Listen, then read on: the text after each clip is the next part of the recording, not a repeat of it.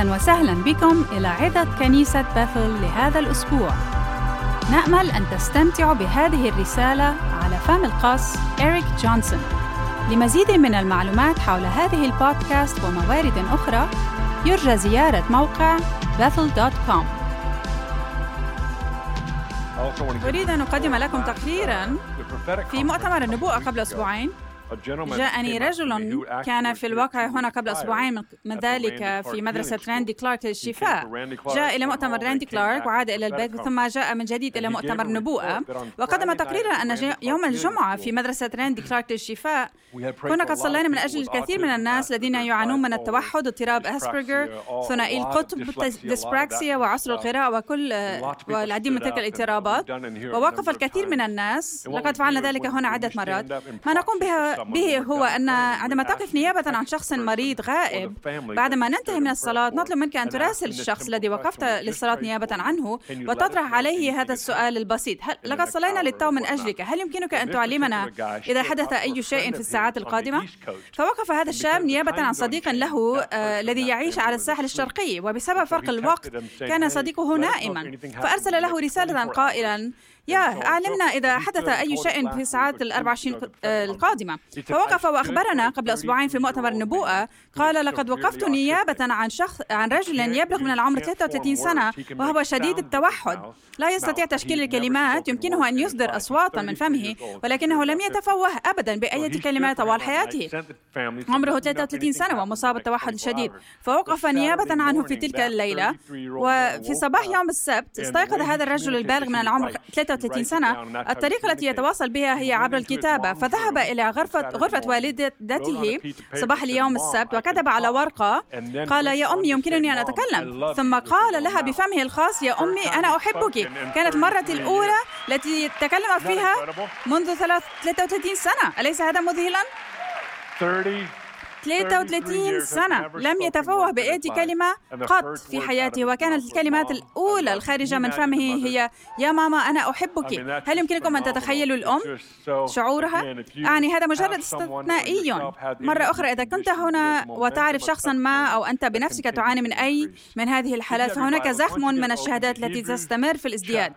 إذا كانت معكم كتبكم المقدسة افتحوها معي إلى رسالة العبرانيين الصح 11 سوف نقضي جزءا كبيرا من صباحنا في هذه الرسالة. رسالة إلى العبرانيين.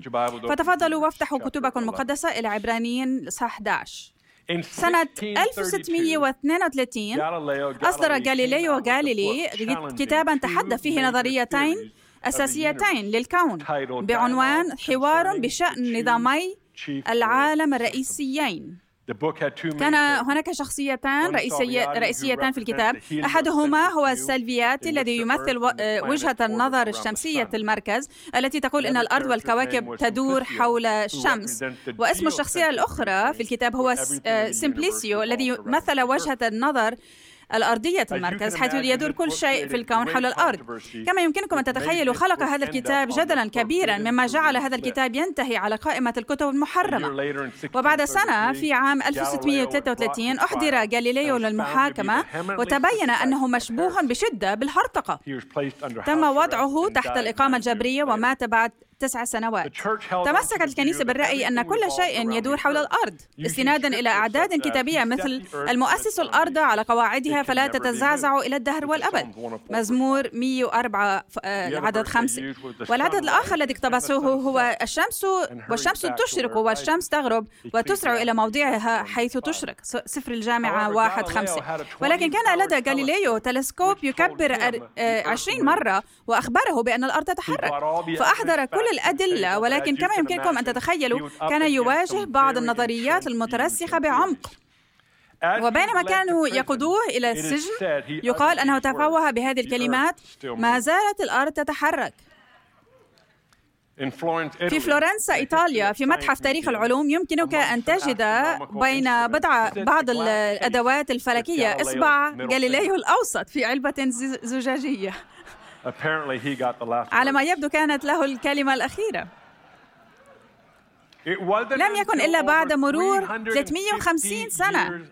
أي سنة 1992 أن الفاتيكان أقر أساسا أن وجهة نظره صحيحة. تم اعتماد وجهة النظر الشمسية المركز بشكل واسع على أنها النظرة الصحيحة لكيف يعمل الكون. أحيانا ترى شخص شيئا لا يراه أي شخص آخر. كلما تعمق الاعتقاد كلما اشتدت المقاومة التي ستواجهها. وكلما ازداد عمق إيمانك كلما ستأتي السماوات أكثر إلى الأرض. نحن مدعوون لنكون شعبا ذا إيمان عميق. هذا هو السبب في أننا منجذبون جدا ومدهشون برجال ونساء الإيمان العظيم. لقد رأيت هذا المبنى بالذات. تلتف حوله صفوف من الناس؟ عدة مرات عدة صفوف حول المبنى وإلى خارجه على الأرصفة وحتى إلى أسفل التل.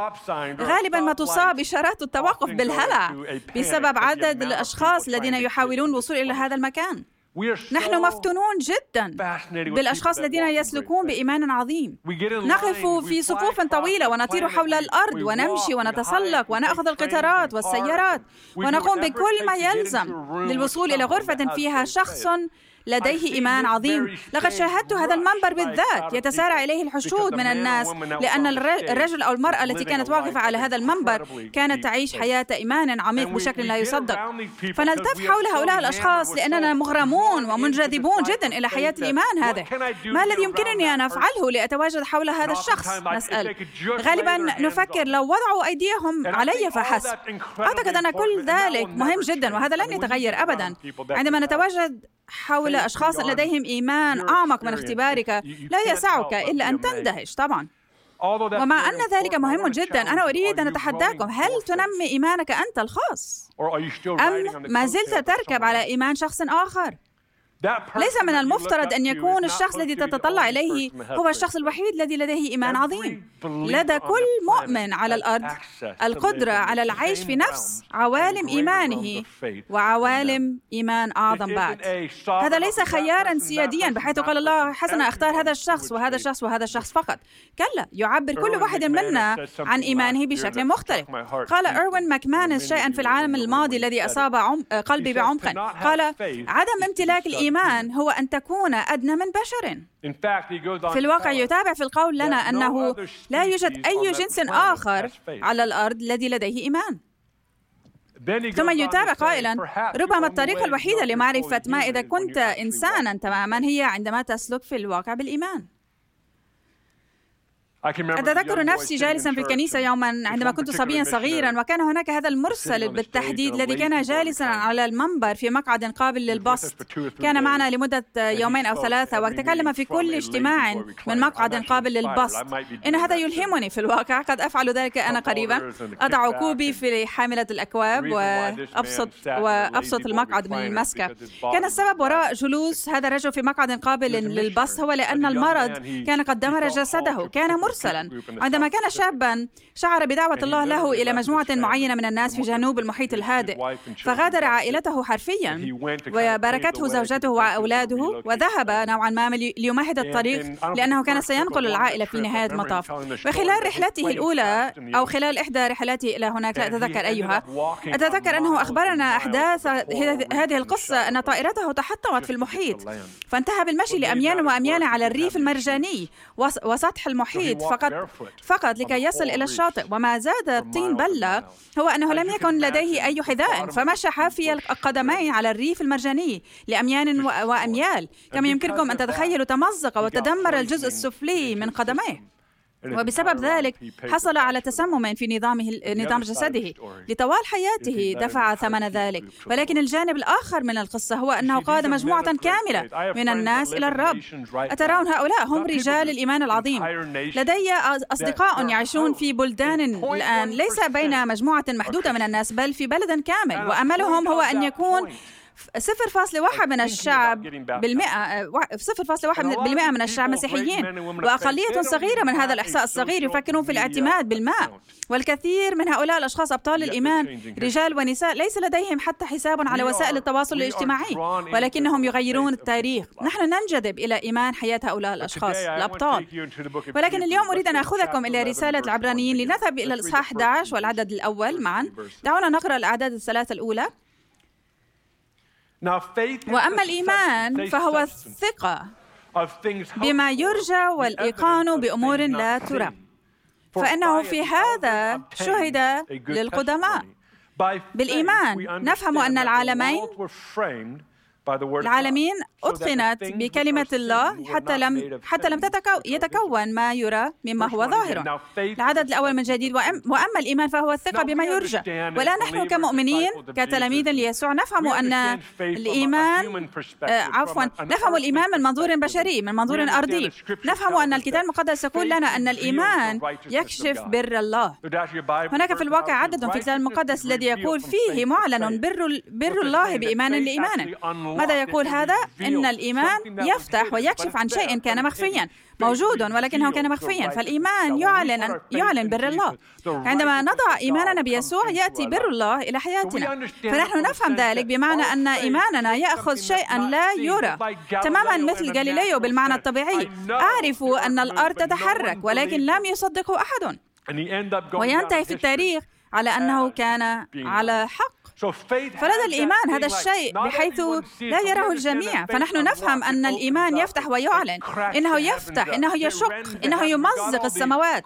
لدينا كامل هذه اللغة الشعرية الرائعة حوله ولكني أريد أن أقترح عليكم شيئا. ما هو منظور السماوات للإيمان؟ نحن نفهم منظور الأرض للإيمان. نحن نفهم أننا عندما نسلك أنا وأنت بالإيمان فإنه يشق شيئا مفتوحا. ولكن علي أن أطرح السؤال ما هو منظور السماوات للإيمان؟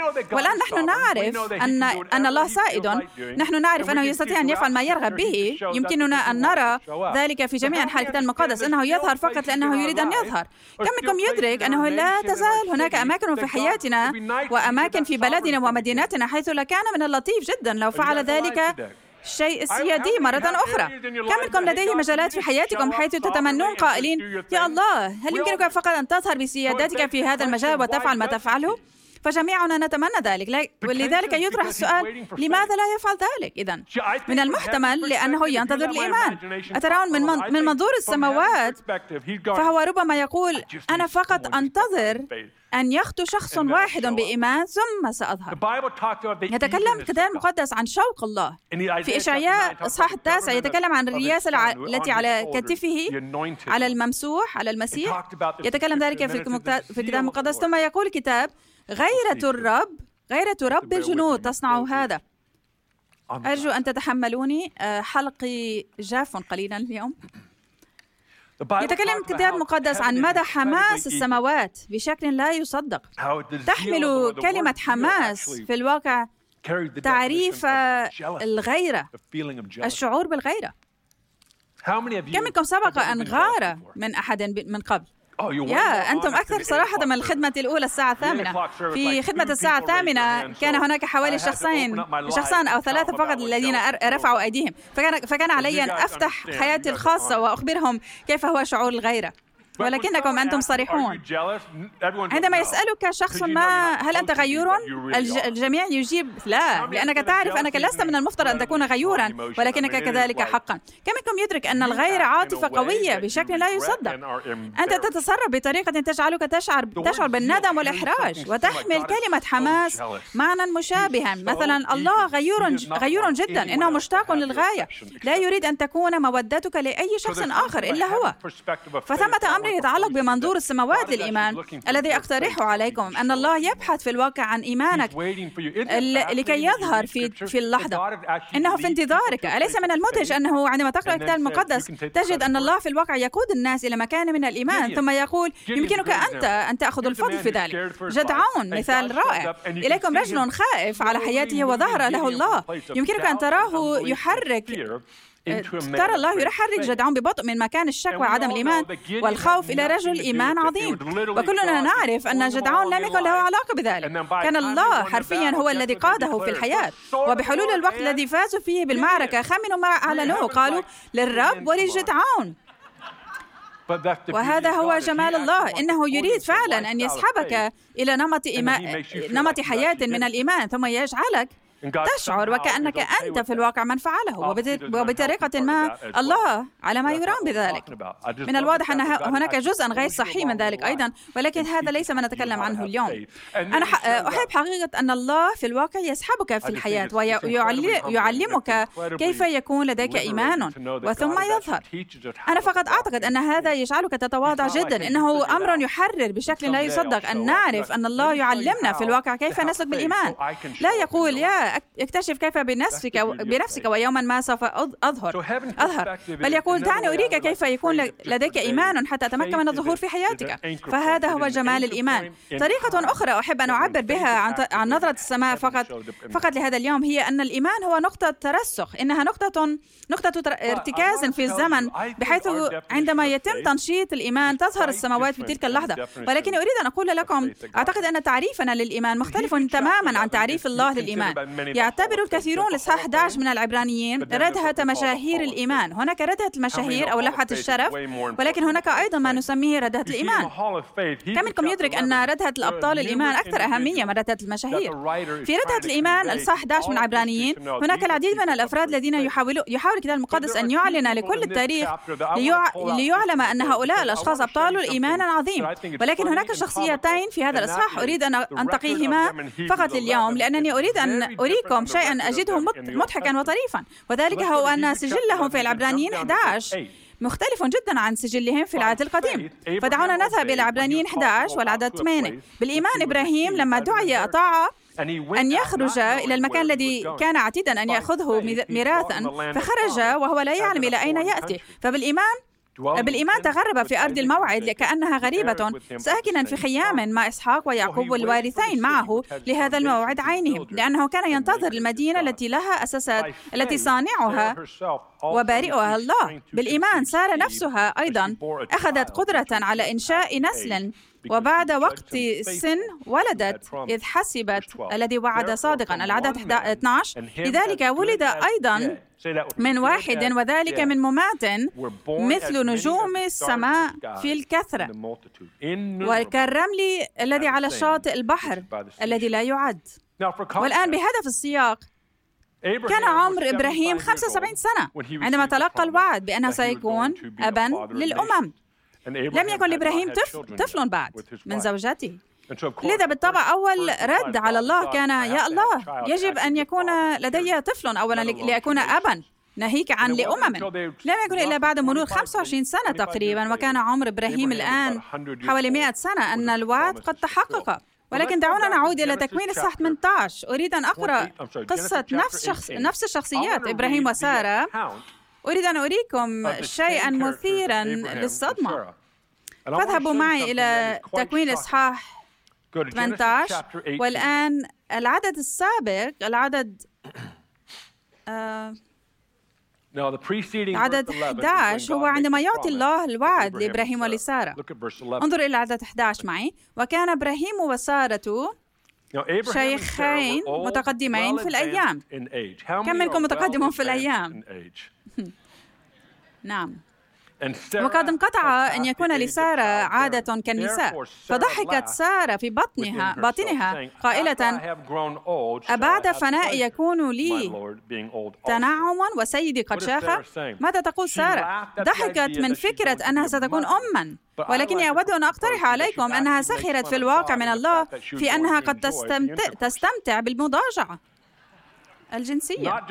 ليس مجرد إنجاب الأطفال ولكنها تقول يا الله هل سأستمتع بهذا أيضا؟ قد تتساءل لماذا تذكر ذلك؟ لأن هذا أمر مهم للإشارة إليه. لقد كانت بعيدة جدا عن سن الاستمتاع بذلك. ناهيك عن إنجاب طفل. والآن قد يقول البعض منكم يبلغ من العمر 75 سنة ويقولون ما زلت أستمتع بهذا أنا. هذا جيد. إذا ليباركك الله. هذا مخاطتي أنا أيضا. حسنا دعونا نتابع. ليس لدي أي فكرة لماذا قلت ذلك للتو العدد 13 فقال الرب لإبراهيم لماذا ضحكت سارة قائلة أفي بالحقيقة ألد وأنا قد شخت؟ هل يستحيل على الرب شيء؟ في الميعاد أرجع إليك نحو زمان الحياة ويكون لسارة ابن فأنكرت سارة إنه أمر واحد من جهة أن تضحك على الله وتسخر منه وأمر ثاني تماما أن تنكر ذلك قائلة لم أضحك لأنها خافت فقال لا بل ضحكت هل لاحظتم الفرق بين عبرانيين 11 وتكوين 18 يقول عبرانيين 11 كانت سارة امرأة ذات إيمان عظيم وفي تكوين إنها تضحك وتسخر من الله علينا أن نفهم أن هناك حرية لا تصدق في هذا التباين. والتفاوت هو هذا أن سجل الله للإيمان مختلف تماما عن سجلي وسجلك للإيمان. هذا يجب أن يشجعكم هذا يجب أن يلهمكم. أن تدركوا آه أحيانا في تصورنا للإيمان نعتقد أن لا أخطأ أخطئ أبدا. ليس لدي خوف لا أسخر من الله لا أفعل أي من هذه الأشياء. نعتقد أن الإيمان هو فعل لا شائبة فيه. ولكن أحيانا يقول الله لا كانت تلك المرأة مليئة بالإيمان. أما هنا فكانت سارة تضحك. هل يمكنكم أن تتخيلوا سارة تصل إلى السماء وتقول آه أنا امرأة إيمان؟ يا رجل ظننت أنني فشلت في هذا الامتحان أعتقد أننا سوف نتشجع بشدة, بشدة عندما يشغل الله فيديو حياتنا ويقول انظر إلى كل أعمال الإيمان هذا. وتقول أنت هذا رائع لم أكن أعرف أنه تم حساب هذا. دعونا نقرأ قصة أخرى. لنعود إلى إصحاح 11 من عبرانيين. دعونا نذهب إلى العدد 23 بالإيمان موسى بعدما ولد أخفاه أبواه ثلاثة أشهر لأنهما رأيا الصبي جميلا ولم يخشيا أمر الملك. فبالإيمان موسى لما كبر أبى أن يدعى ابن ابن ابنة فرعون مفضلا بالأحرى أن يذل مع شعب الله على أن يكون له تمتع وقتي بالخطيئة. حاسبا عار المسيح غنى أعظم من خزائن مصر لأنه كان ينتظر ينظر إلى المجازات انظر إلى العدد 27 من جديد بالإيمان ترك مصر خير خائف من غضب الملك لأنه تشدد كأنه يرى من لا يرى ولكن هذا ليس كيف قص سفر الخروج أحداث القصة. لدي قصة مختلفة جدا في سفر الخروج. مثلا والدة موسى ماذا كان السياق كانوا يقتلون كل الصبيان الصغار. فأخفت موسى لمدة ثلاثة أشهر ثم قررت القيام بشيء منطقي جدا. وكان ذلك أن تضع طفلا في سلة عائمة في النهر وتترجى الأفضل. كم عدد الأمهات التي قد تفعلن ذلك كخياركن الأول؟ ما من أم قد تفعل ذلك؟ ما هي النقطة؟ كان خيارها الوحيد أحيانا خيار السبب الوحيد يقول الله عنه أن هذا فعل إيمان. نعتقد أحيانا أنه يجب أن يكون هذا العمل البطولي من الإيمان. يقول البعض لم يكن لدي أي فكرة عما يجب أن أفعل. الخيار الوحيد وبدا منطقيا هو أن أضع طفلي في النهر. أما الله فيقول انظروا إلى هذا الإيمان. لم يسبق لي أن رأيت هذا من قبل. ثم يقول بالإيمان ترك موسى مصر غير خائف من فرعون. هذا ليس ما حدث في سفر الخروج. حاول موسى أن يصالح رجلين يتشاجران وانتهى بقتل المصري. فأخفاه واعتقد أن لا أحد يعرف عن جريمته. وفي اليوم التالي جاء وقال له عبرانيان هل ستقتلنا كما قتلته؟ ثم خطر لموسى فكرة ماذا لو اكتشف فرعون أبي المتبني كذلك. فخاف موسى وهرب للحفاظ على حياته. ولكن الله محى كل ذلك. وقال لا هذا كان رجل إيمانا. كم منكم يتشجع قليلا من قبل؟ هذا أحيانا أنت هارب لأنه ليس لديك خيار آخر. أما الله فيقول يا رجل انظر إلى نفسك يا بطل أو بطلة الإيمان العظيم تابع هذا المسار. هذا يجب أن يشجعكم. هذا يجب أن يلهمكم أن تدركوا أن الطريقة التي أقيس بها إيماني مختلفة تماما عن الطريقة التي يقيس بها الملكوت إيماني.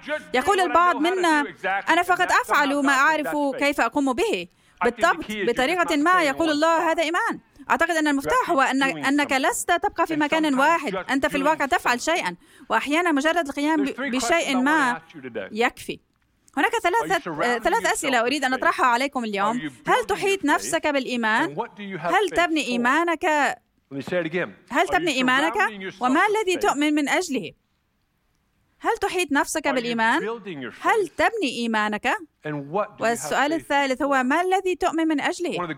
إحدى أعظم القدميات الطرق المختصرة في الملكوت هي أن تتواجد حول حول أشخاص لديهم إيمان أكبر منك. أنت وأنا نقوم بإدخال المعلومات طوال النهار. نقول عادة عليك لا تشا... لا تشاهد الأخبار. نحن لا نقول ذلك لأنها الأخبار ولكن لأن هناك الكثير من اليأس. وإذا لم تكن حذرا فسوف يتم توجيهك بفعل اليأس وليس بالإيمان. لقد بنى والدي في أساسات هذا البيت الكنسي أن يبدأ كل اجتماع مع ماذا؟ مع شهادات. لو كانت لمدة خمس دقائق أو ساعتين لا يهتم لا يهم. نبدأ هناك وكانت وجهة نظره كلها هي هذا في, اجتماع مجلس الإدارة أو القيادة العليا أو الموظفين. نحن على وشك أن نتخذ مجموعة من القرارات المهمة جدا وعلينا اتخاذ تلك القرارات ارتباطا بالإيمان وبالشهادات التي سمعناها للتو. وإلا فلدينا ميل وإمكانية, وإمكانية لاتخاذ قرارات بمعزل عن الإيمان وبصرف النظر عما يفعله الله لذلك أحط نفسك بأشخاص لديهم إيمان أكبر منك. هذا غير مكلف للغاية. اقرأ كتبا. تواجد مع هؤلاء الأشخاص. ما هو مقدار المعلومات المبنية على الرجاء وال... على الرجاء ومبنية على الإيمان التي تدخلها إلى نظامك. قد, قد يقول البعض منكم ليس لدي الكثير من الإيمان. أود أن أتحداك أن تقيم حياتك وتتساءل ما مقدار الإيمان الذي أحيط نفسي به. ما مقدار المعلومات التي أقوم بكتابتها في نظامي المبنية على الإيمان أكثر من على اليأس أو الإحباط فحسب. تولى ذلك. أنت الوحيد المسؤول عن إدارة ما يغذي إيمانك مقابل ما يغذي يأسك. السؤال الثاني هو ماذا تفعل لبناء إيمانك؟ ما الذي تفعله في حياتك لمساعدتك في الواقع على بناء إيمانك؟ قبل عشرين سنة تقريبا جاء رودني هاورد براون إلى بيثل جاء عدة مرات من جنوب أفريقيا. أنا أحب شعب جنوب أفريقيا أنهم بعض من المجاهدين الأكثر مثابرة والتزاما الذين قابلتهم في حياتي أيوة. أين أنتم أيها الجنوب أفريقيين؟ آه ويليام وإيمي جاكسون هنا. هذا رائع. سعيد برؤيتكما لحظة عائلية هنا صغيرة. دعي رودني لأمريكا ليكون مرسلا من جنوب أفريقيا. قال إنه جاء إلى أمريكا مع بضعة دولارات في جيبه.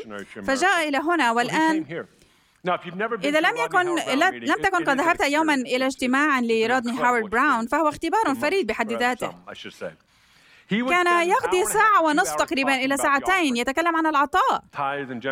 كان يتكلم عن العشور والكرم والعطاء لمدة ساعتين تقريبا. والآن في الليلة الأولى من أحد مؤتمراته ظننت أن أن هذه كانت رسالته عظته. ولكن كلا كانت هذه مجرد فترة العطاء ثم كانوا يجمعون العطاء وثم كان ينتقل إلى عظته. فلقد رأيت الكثير من الناس ينهضون ويغادرون هذه القاعة وليس فقط يغادرون القاعة فحسب بل يتركون الكنيسة فشعروا بالإهانة جدا أن شخصا ما قد يأخذ ساعة ونصف إلى ساعتين كل ليلة لمدة خمسة أيام. يتكلم عن العطاء.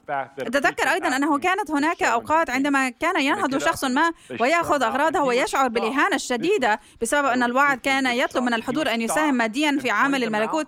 فكان البعض منهم ينهضون ويخرجون باستياء وكان الوعد يتوقف ويدل عليهم ويقول أرجوك لا تغادر سوف أتغير.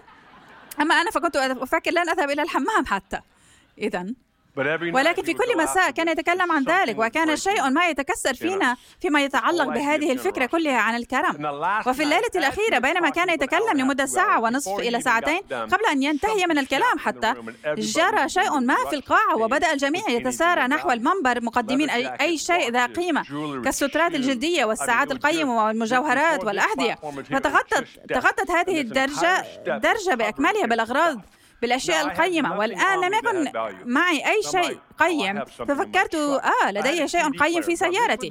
كان لدي مشغل اسطوانات السي دي والآن كان هذا أثناء الانتقال من أشرطة الكاسيت إلى الأقراص المدمجة كان لهذا الجهاز واجهة تفصل. أي شخص يتذكر ذلك؟ كان الجهاز من طراز JVC مع شاشة LCD الخضراء وكان رائعا وجميلا كنت فخورا جدا بهذا الستيريو. فكرت أنا بحاجة أن أقدمه. فركضت إلى موقف السيارات ونزعت مشغل السي دي. هذا وفصلت ستيريو عن واجهة السيارة وعدت آه، وعدت راكضا إلى القاعة ووضعته على الدرجة. كانت لحظة مذهلة إلى أن دخلت سيارتي بعد الاجتماع. هل سبق لك أن فعلت شيئا جنونيا كهذا ثم تتساءل بماذا كنت أفكر يا إلهي مثلا تحرق كل أفلامك. ثم تتساءل لماذا أحرقت كل أفلامي؟ كم منكم قام بذلك يوما؟ أحرقت أفلامك. كلا هناك أوقات تقوم بالتضحية وتفكر هذا ما يجب علي أن أفعله. فلم يكن لدينا الكثير من المال. لم نكن فقراء على مقياس الفقر العالمي ولكننا بالتأكيد لم نكن نملك أي أموال فائضة أنا وزوجتي وبعض الأشهر لم تكن جيدة ولكن في ذلك الأسبوع شعرنا أننا من المفترض أن نقدم 50 دولار والآن كان تفكير كانت زوجتي الرسمي هو أن نكتب فقط شيكا واحدا بمبلغ 50 دولار أما أنا فقلت كلا أريد أن أكتب شكا في كل مرة يكون هناك فرصة للعطاء وكان المؤتمر لمدة خمسة ليال فكتبنا شكا بقيمة 10 دولارات لكل ليلة وبلغ المجموع الإجمالي 50 دولار. وخلال ذلك الأسبوع بأكمله ظللت أسمع الرقم 500 ففكرت آه هذا رقم جيد. أعتقد أن عدة أشهر مرت بعد ذلك بحيث نسينا تماما كل ما حدث وكنا نستضيف بعض الأصدقاء لتناول العشاء فقضينا وقتا ممتعا حقا وكان الوقت متأخرا. فعادوا في النهاية إلى منزلهم وعدت إلى غرفة النوم لأفرشي أسناني وفجأة دق أحدهم على الباب فذهبت فذهبت كانديس إلى الباب وعادت إلى غرفة النوم.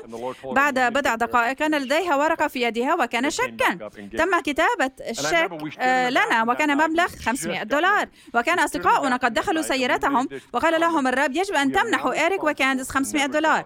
لذا عادوا وأعطوه وأعطونا إياه. أتذكر أننا كنا قد تزوجنا للتو ووقفنا في الحمام في تلك الليلة وأدلينا بهذا التعليق قائلين نحن الآن مسؤولان عن عدم الشك أبدا بتوفير الله لنا من جديد. فماذا تفعل لبناء إيمانك؟ أحيانا نبدأ على الأرض في الحياة ويفعل الله شيئا في حياتك مثلا توفيرا ما. وما هذا؟ هذه فرصة لك لتتخذ خطوة أعلى في إيمانك وتحتل تلك المساحة. بكلمات أخرى لن أعود إلى هناك الخطوة الأدنى أبدا. سوف أذهب فقط إلى أعلى من هنا في إيماني. وغالبا إذا مر وقت كاف ولم نرى توفيرا آخرا أو اختراقا آخرا فنحن نميل إلى التراجع إلى هنا إلى الخطوة السابقة. إذا كنت ترغب في بناء إيمانك ابقى هناك فوق فوق واحتل تلك المساحة إذا فعندما تصادف أي وضع مالي بعد ذلك خمن ماذا لديك سلاح آه تشيك بمبلغ 500 دولار. لن أشك أبدا بتوفير الله مرة أخرى. قبل عامين تقريبا كنت أشكر الرب على بركته المادية المستمرة على حياتنا. يا رجل لقد كانت مذهلة هذه البركة المادية. والآن لنكون صادقين في غضون 20 سنة. هذا لا يعني أننا لم نواجه ونختبر أبدا عوزا ماليا. واجهنا العديد من اللحظات التي كان بإمكاننا أن نعود فيها إلى الخطوة الأدنى. ولكننا قلنا كلا بقينا هنا فوق بقينا هنا وكان هناك بعض المواسم الزمنية واللحظات الصعبة ولكننا قلنا كلا لن نشك أبدا في توفيره مرة أخرى. فكنت فقط أشكر الرب في ذلك النهار من بضعة السنين وسمعته يقول ذاك لأنك قلت ذلك في الحمام قبل عشرين سنة. فكانت واحدة من تلك اللحظات العزيزة مع الرب. أحيانا لا نكون قد رأينا قط مرض سرطان يشفى ثم نصلي من أجل شخص ما ويتعافى من السرطان. واحذروا ماذا؟ نحن نرفع إلى مستوى معيار جديد من الإيمان وهذا هو ما نحتل ما نحتله. كل مرة نصادف فيها سرطان من تلك اللحظة فصاعدا خمنوا ماذا؟ فلدينا هذه الشهادة الواحدة. ولكن ما نقوم به غالبا هو أننا نصلي من أجل عشر أشخاص ولا يتعافون فيرجع البعض منا إلى الدرجة السابقة. فبناء الإيمان يعني احتلال المساحة هذا هو المكان الذي تعيش فيه. هذا هو بيتك الجديد. ثم أحيانا هناك هذه اللحظة حيث يعطي الله فيها هبة الإيمان. يقول الكتاب المقدس أنها في الواقع هبة. خلال لحظة أو يوم أو أسبوع هناك موسم زمني حيث يعطيك الرب هبة الإيمان. فحسب فجأة تجد نفسك هنا في الدرجة الأعلى وتفكر يا إله الإله لطالما أردت أن أكون في هذا المكان. وبالنسبة للبعض منكم لقد اختبرتم هذه الهبة من الإيمان ربما كانت من أجل اجتماع ما أو لمدة أسبوع أو موسم من الحياة. وعندما ترفع إذا جاز التعبير نجد أنفسنا هنا من جديد على الدرجة الأدنى. أعتقد أن الله يعطينا يعطي هبة الإيمان ليعلم ليعلمك أن هذا ما هو ممكن في الحياة الطبيعية. يمكنك أن تعيش وتبقى هنا. أعتقد أن هناك لحظات حيث يعطي الله الهبة. أتذكر بوضوح كنت في البرازيل في رحلة مع راندي كلارك. شعرت هبة الإيمان تمنح لي. وكان اختبارا لا يصدق أن أرى الجميع يلتئم. ثم توقفت ولكن آه أعرف الآن ما هو ممكن. يجب أن يكون هذا هو المعيار الجديد. فأريد أن أتحداكم كيف تبني إيمانك؟ هل أنت تتنقل ذهابا وإيابا من الخطوة الأولى للإيمان؟ والخطوات الأخرى أم أنك تحتل بالفعل هذه المساحة؟ وثم حسنا لقد نموت خطوة أخرى. ونحن نعجب جدا بالرجال والنساء المتقدمين في السن مع مستوى الإيمان الذي يسلكون فيه. إنهم يصلون إلى هنا إلى فوق ونتساءل يا رجل كيف وصلوا إلى هناك إنه لأنهم تدبروا بكل خطوة في حياتهم لاحتلال هذه المساحة. نادرا ما أرى شابا يبلغ من العمر 20 سنة ويعيش على هذا المستوى من الإيمان. إنهم موجودون وهذا الإسحاق في طور النمو بشكل كبير. ويحب الله أن يضع بعض الأشخاص في الميكروويف في الإيمان. أحب ذلك ولكن الاعتقاد أنه ليس علينا أن نتخذ خطوات الإيمان لنعيش ونصبح عملاقا في الإيمان. هو تفكير بائس. علينا أن ندرك أن الرب يعلمنا في الواقع بينما نعيش الحياة وننتقل من خطوة إيمان إلى أخرى هل أنت تتخرج إلى الخطوة التالية؟ هل أنت صاعد إلى الخطوة التالية؟ هل أنت صاعد إلى الخطوة التالية؟ فكيف تبني إيمانك؟ هل أنت في الواقع تبني إيمانك بالفعل؟ أم أنك لازلت على الخطوة الأولى لمدة عشر سنوات؟ القول بأن الفرصة لم تتسنى لنا أبدا لاتخاذ خطوات أكثر ليس صحيحا. خاصة في هذا المحيط نحن محاطون باختراقات عديدة. طوال الوقت هنا السؤال الأخير ما الذي تؤمن به تؤمن, تؤمن من أجله عفوا. هناك قصة في إنجيل مرقس عن بارتيماوس الأعمى. قصة رائعة. أحب القصة لأن بارتيماوس الأعمى رجل أعمى جالس على جانب الطريق يصرخ يا ابن داود ارحمني. وكانت الجماهير تنتهره ليسكت ثم يعلو صوته. وقال مرة أخرى يا يسوع يا ابن داود ارحمني. فانزعجت الجماهير من هذا الرجل. ثم توقف يسوع ولفت انتباهه إلى بارتيماوس الأعمى ثم أشار يسوع إليه فقالت الجماهير يا يا بارتيماوس الأعمى افرح يريد يسوع أن يتكلم معك يسوع. الجماهير التي انتهرته هي نفس الجماهير التي قالت له يا يريد يسوع أن يتحدث معك الآن. ثم كان في الواقع عفوا ثم كان الواقع المضحك هو أن يسوع لم يذهب إلى بارتيماوس الأعمى بل ذهب بارتيماوس الأعمى إلى يسوع. هل تجدون ذلك غريبا؟ لم يقترب يسوع في الواقع من الرجل بل بقي في مكان واحد وانتظر أن يأتي الأعمى إليه. ثم كان لدى يسوع الجرأة ليطرح سؤالا له عليه. قال ماذا تريد أن أفعل من أجلك؟ وأنا أتساءل أليس واضحا ما يريد؟ الرجل أعمى. لقد لفت الأنظار للتو مناديا لك باسمك. ولم تهتم حتى للذهاب إليه وانتظرته ليأتي إليك.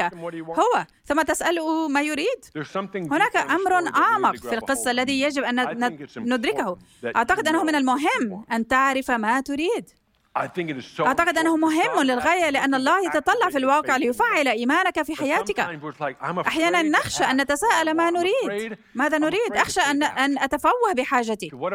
ماذا لو خذلت وخاب أملي؟ ماذا لو لم يتحقق؟ غالبا ما نسمح لحديث الإحباط والخذل أن يحدد مستويات إيماننا. فذهب يسوع للرجل الأعمى وقال ماذا تريد أن أفعل من أجلك؟ وقال الأعمى أعمى واضحا. قال أريد أن أبصر. فقال يسوع جيد حسنا. لك ما تريد. ليس لدي أي فك... أي مشكلة. عندما يأتي إلي الناس ويقولون فقط صلي من أجلي. لا يهم صلي من أجلي. هذا كله جيد. ولكن لدي شعور بأن هناك أوقاتا تحتاج فيها إلى أن تكون أكثر تحديدا. إننا نوعا ما نطلق صلوات عامة كالفيضان. ونسأل هل استجيبت أي منها؟ كلا. ماذا تريد؟ خاصة عندما يقول لك الرب ماذا تريد مني أن أفعل من أجلك؟ كن محددا للغاية.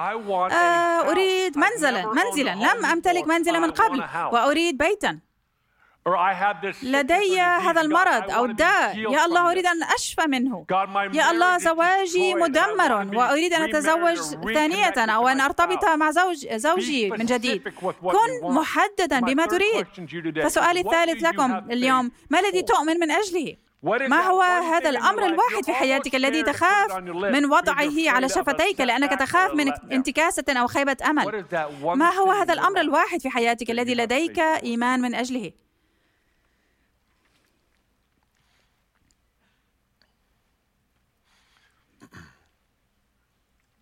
عندما تضع إيمانك بالله فإنه يفعل الفداء في حياتك. يصبح كل شيء في حياتك مستهدفا للفداء.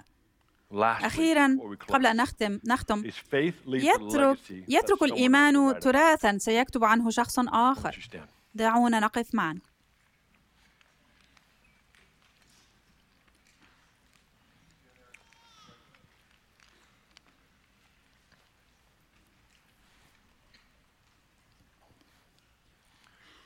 أريد أن أصلي من أجلكم ومن ثم سوف نصلي من أجل بعضنا البعض. يا أبانا أصلي أن يتم تفعيل الإيمان في حياتنا هذا الصباح. لقد شهدنا على الكثير. لقد أعطينا الكثير. وصلاتي هي أن يعلمنا كل ما أعطي لنا كيف ننمو في إيماننا. يا أبانا أصلي أن لا نكون راضين فحسب أو مكتفين بمستوى الإيمان الذي نسلك فيه حاليا. أصلي ونحن ننظر إلى رجال ونساء عظماء يسلكون في مجالات لا تصدق من الإيمان أن نجذب إلى مجال الإيمان ذاته. أصلي من أجل الناس في هذه القاعة الذين توقفوا عن الإيمان وأصبحوا حرفيا مكتفين وراضين. أصلي اليوم أن يكونوا غير راضين. أن يصبحوا غير مكتفين للغاية. مدركين لقد كنت جالسا على هذه الدرجة لمدة عشر سنوات من حياتي ولم أنمو في حياتي في إيماني. أصلي أن نكون ملهمين ليس بسبب الشعور بالذنب والعار ولكن أن نكون ملهمين لأن هناك المزيد جدا. نحن نعلم أن السماوات تنتظر وتستجيب للأشخاس الذين يسلكون بالإيمان. أصلي أن يدرك كل شخص في هذه القاعة أن السماوات تتوق جدا إلى الظهور.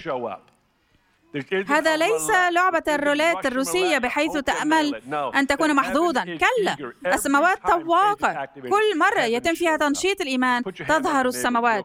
والآن ضع يدك على جارك بسرعة. كرر من بعدي. يا يسوع. اعبث بهم جيدا. نصلي أن تفعل الإيمان داخل كل شخص نلمسه الآن. أن يتقدموا إلى عوالم ومستويات أعظم من الإيمان. أكثر من أي وقت مضى. حركهم يا رب. أن يذهبوا إلى للنوم الليلة غير راضين بالمكان الذين الذي هم فيه الآن. أن يبدأوا في الميول إليك والنمو في مستويات إيمانهم. لقد شاهدنا على الكثير ولكننا نعرف أن هناك المزيد. لذلك نصلي من أجل الشخص على يميننا ويسارنا سواء كان في مجال الآيات والعجائب والمعجزات أو مجال العمل أو مجال العائلة أو بيوتنا أو أيا كانت. نصلي اليوم أن يفعل مستوى جديد من الإيمان وأن نشهد في الأسابيع والأشهر القادمة القادمة على انفجار من الاختراقات والانتصارات في المنشأ. هنا انفجار من الاختراق والصحوة الكبرى التي ستصيب أمريكا يوم مرة أخرى. نصلي أن يكون هناك انفجار عظيم عبر بلدان هذا الكوكب الذي سيختبر مقياسا آخر من خيرك. أصلي أن يستيقظ الإحيائيون داخل كل واحد منا. صلوا معي من أجل ذلك. لدينا كثير من الوقت. صلوا معي من أجل ذلك. يا أبانا نصلي أن توقظ المحفزين داخلنا. وكلاء التغيير. يا الله نصلي من أجل بلدنا الآن. أن نشهد في الأيام والأسابيع القادمة على خلاص نفوس كما لم نشهده من قبل. أن نرى مدنا تتحول بالكامل وأن يدخل الإصلاح العظيم في شوارع مدننا. لا تدعنا نذهب للنوم كما نحن. لا تدعنا نعيش حياتنا بنفس الطريقة التي عشنا عشناها بها. فعل ونشط شيء شيئا في داخلنا. شكرا لاستماعكم إلى عدة الأسبوع. يتم الآن ترجمة هذه البودكاست الأسبوعية إلى عدة لغات. يرجى زيارة موقع podcasts.ibethel.org